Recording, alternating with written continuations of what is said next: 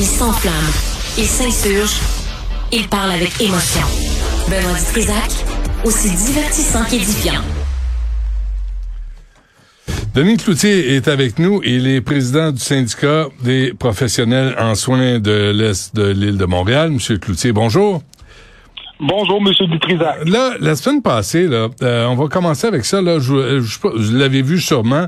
Dans le devoir, il y avait le portrait d'une infirmière qui a dit, moi, je suis plus capable, je vois pas mon garçon de 9 ans. Euh, il y a une autre infirmière qui a quitté le privé qui disait, hey, s'ils peuvent manger une toast, là, c'est-tu bien grave? Il y, a, il y a comme une révolte là, qui est en train de monter chez les infirmières. Je me trompe-tu? Ah non, vous trompez pas, là, spécialement dans les endroits comme à l'urgence d'HMR où on a recours systématiquement au TSO. C'est la Parlez français, M. Cloutier, là. TSO, temps supplémentaire obligatoire, parce que les gens qui nous écoutent, là, le les Le fameux temps supplémentaire obligatoire, tout à fait. Parce que là, comme l'infirmière qui a témoigné, on est rendu qu'à l'urgence d'HMR, on a recours au temps supplémentaire obligatoire. HMR, c'est l'hôpital Maisonneuve-Rosemont. Oui, désolé. L'hôpital Maisonneuve-Rosemont. On est rendu qu'on a recours à l'urgence de Maisonneuve-Rosemont jusqu'à quatre fois par semaine qu'on impose des TSO aux infirmières qui sont en place là-bas. Et ça, ça veut dire quoi? Là, quand on impose du temps supplémentaire obligatoire, c'est une heure, c'est deux heures, c'est euh, 30 minutes? Non, M. Dutrisac, c'est bel et bien un quart de travail au complet. Complet, hein? Donc, huit heures additionnelles. Fait qu'à toutes les fois qu'on leur impose un temps supplémentaire, c'est huit heures de travail additionnel. Et ça, euh, on s'était parlé, là, puis vous m'aviez dit, il y avait eu un sit-in de huit infirmières à l'hôpital Maisonneuve-Rosemont pour dénoncer le manque de personnel.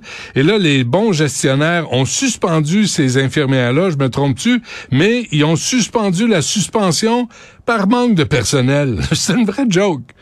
Ah, c'est une vraie joke. Là. On, on laisse ces filles-là à elles-mêmes ceux et celles qui travaillent dans les endroits où la pénurie frappe le plus fort. C'est incroyable les conditions dans lesquelles on les fait travailler. Moi, je suis pas surpris que ces filles-là quittent les unes après les autres actuellement. Ben, il y a, y a, eu, je suis allé voir, là, M. Cloutier, euh, il y a eu de l'argent. Le gouvernement a mis un milliard pour offrir des primes de 12 à 18 000 dollars aux infirmières l'an passé pour s'engager à temps complet pour une année. Ça, cette entente-là, euh, s'en vient à échéance. Là. Ça, on compte. Fait que déjà, avec ça, on a de la misère. Je peux pas croire que les infirmières vont quitter. moi, je peux très bien croire qu'elles vont quitter parce que le 12 et le 15 000, ils l'ont offert à toutes les infirmières, mais ça change rien sur le fait que c'est toujours les mêmes qui subissent le temps supplémentaire obligatoire. C'est des services bien précis qui sont touchés par ce, phénomène-là. c'est là que les gens quittent. C'est à partir de ces services-là que les gens quittent.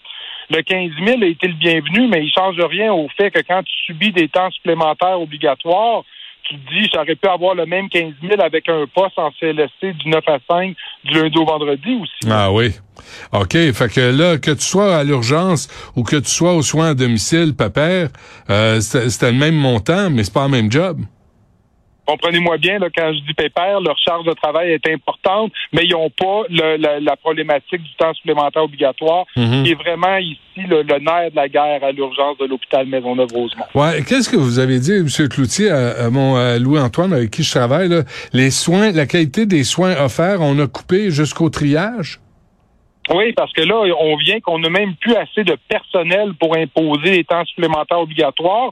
Donc, on laisse les infirmières en place travailler avec des ratios démesurément bas. On a, en fin de semaine, coupé une fille au triage, qui fait que seulement pour être trié, là, ça c'est la première personne qu'on voit à l'urgence, ça prend au-dessus de trois heures. Puis ces filles-là ont, la responsabilité de ceux des patients qui attendent dans la salle d'attente. Ils n'ont même pas la possibilité d'aller les réévaluer. Fait que là, elle, elle décrit, oui, les TSO, mais elle décrit également le fait qu'elles ne sont pas assez nombreuses pour offrir des soins de qualité elles ont peur pour leur pratique professionnelle, puis sont inquiètes pour les, qualités de soins qu'elles offrent aux patients. Mais là, je comprends plus ce qui se passe. Là, Monsieur Dubé euh, est sorti, le ministre de, la Santé, euh, qui était, puis il disait, était censé réduire à court terme le recours au temps supplémentaire obligatoire et aux agences de placement. Euh, ça a marché ou pas? Il l'a fait ou non? Non, absolument pas. Vous l'avez vu comme moi. Il a fait des interventions. On était très contents dans l'Est de Montréal d'ouvrir une clinique d'IPS. Puis le reste, là, c'est... L'IPS, c'est quoi ça, IPS? euh, euh, les infirmières praticiennes spécialisées ou ce que vous allez appeler des fois les super infirmières. Ouais, là. ouais, ouais. Fait qu'elle, on, on a ouvert une clinique, mais il faut s'entendre sur une chose, là. On est un peu tannés, nous, là, ceux qui représentent ces filles-là, de voir toujours qu'on met les solutions là, de la première ligne comme si c'est ça qui va désengager les urgences. Quand on écoute le ministre Dubé, tout ce qu'on entend, c'est comme si le monde irait à l'hôpital pour rien. Ben moi, ça, je vous dis, c'est pas vrai. Quand on dit qu'une urgence est occupée à 150% Ben ça, oui. c'est des patients qu'on a sur des civières. C'est pas des patients qui auraient pu être vus par leur médecin de famille. Là. faut arrêter cette espèce de mensonge-là qui laisse croire que le seul problème de l'urgence vient du fait que le monde n'a pas de rendez-vous en première ligne. Là. C'est un aspect, mais c'est loin d'être le seul aspect le plus important. OK, on va régler quelque chose, M. Cloutier. Ce que vous dites, c'est important. Là. Les Québécois vont pas à l'urgence pour un ongle incarné. Ben non, tu sais, les quelques cas que ça arrive, on les revire de bord au triage. Là, c'est pas eux qui remplissent nos hôpitaux. Ouais. On a des cancers, des fractures de la hanche, la population vieillit, il y a des vrais troubles de santé. Eh, écoutez, le ministre Dubé, dernièrement, c'est à croire que tout le monde va à l'urgence pour rien, puis que ça, c'est le problème numéro un des urgences, alors que c'est pas vrai. Est-ce que, question quiz, M. Cloutier, est-ce que M. Dubé sait ce qu'il fait? M. Dubé, c'est un gestionnaire qui connaît pas le réseau de la santé. Fait que moi, mon opinion, c'est qu'il fait trop confiance aux gestionnaires qui sont en place depuis longtemps puis qui nous rabâchent les mêmes solutions, là, comme les solutions de la première ligne qui sont supposément qui va venir désengorger les urgences. Là, on entend ça depuis la création des GMF et tout. Là. Ouais. C'est pas d'hier, ce discours-là. Il a rien inventé, lui, là. là. OK, nouvelle question, M. Cloutier. Il n'y a rien à gagner, là. C'est toutes des questions, questions quiz. Comme en éducation, est-ce qu'il y a trop de gestionnaires de- dans le milieu de la santé? Moi, clairement, cette réponse-là, je vais vous dire oui. Ces gestionnaires-là, là, qui ont, qui ont suspendu, qui ont sévi contre des infirmières qui avaient mangé une toast au beurre de pinot ou un beigne ou une tranche de bacon, est-ce que ces gestionnaires ont le temps, eux autres, de manger tranquille?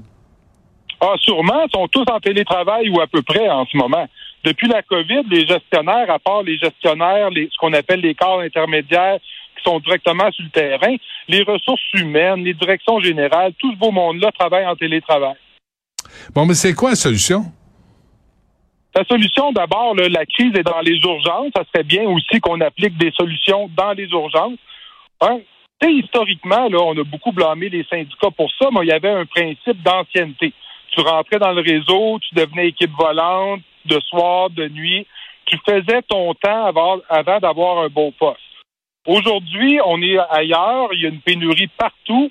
Les gens peuvent se trouver des postes du lundi au vendredi, de 9 à 5. Fait que clairement, il va falloir qu'on ait des incitatifs puis des, des offres beaucoup plus intéressantes pour attirer le monde dans les endroits où est-ce que la pénurie frappe le plus fort. Mais là, vous me dites-. Là, venez pas me dire que ça prend plus d'argent. Vous venez de me dire que ça, l'argent ne change rien. Que je vous ai dit, c'est que l'argent a été apprécié. C'est arrivé dans le COVID. On l'a remis à tous les professionnels qui ont donné. Là, maintenant, ça prend des mesures ciblées pour les endroits spécifiquement pour diriger le monde, les aider à faire un choix. On est dans un marché du plein emploi. Voyez la question à l'envers. Pourquoi le monde choisirait d'aller travailler dans un service Ouais. où on t'impose du temps, du temps supplémentaire obligatoire alors qu'il y a plein d'alternatives?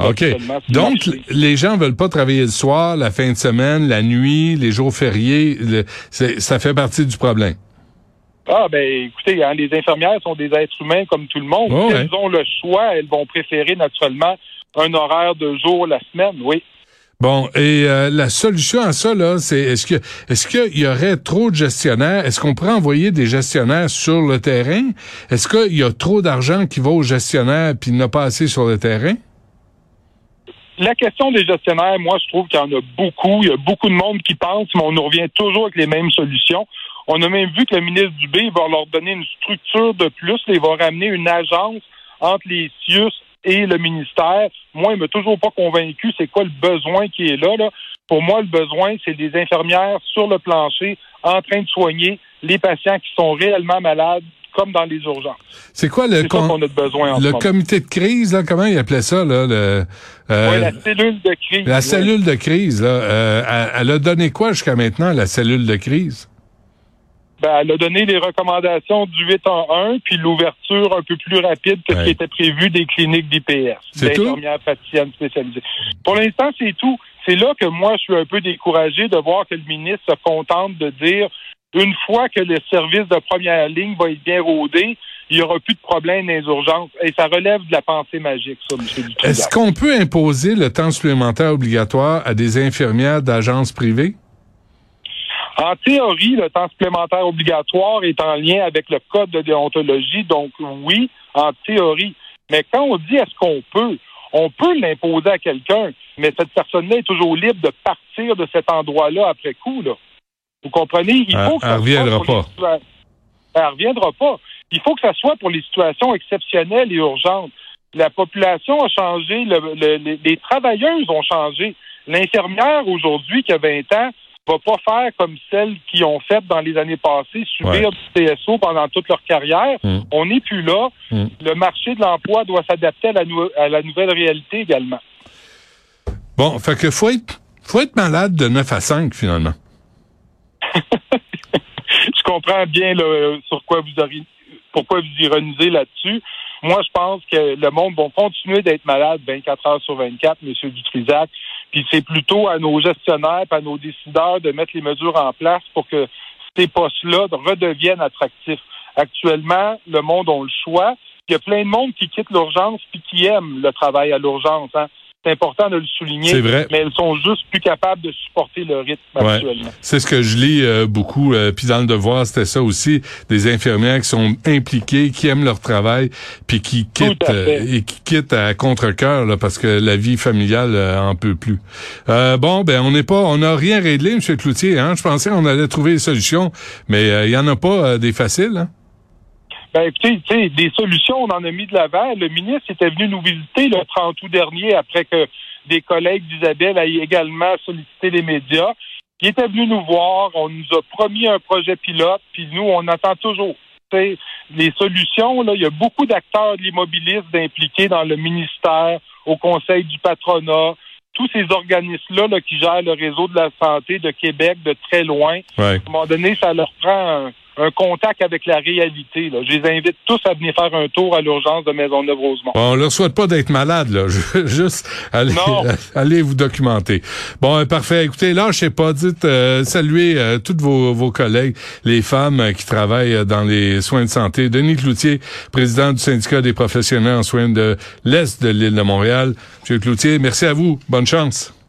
Merci, Monsieur Dutrisac. Bonne fin de journée.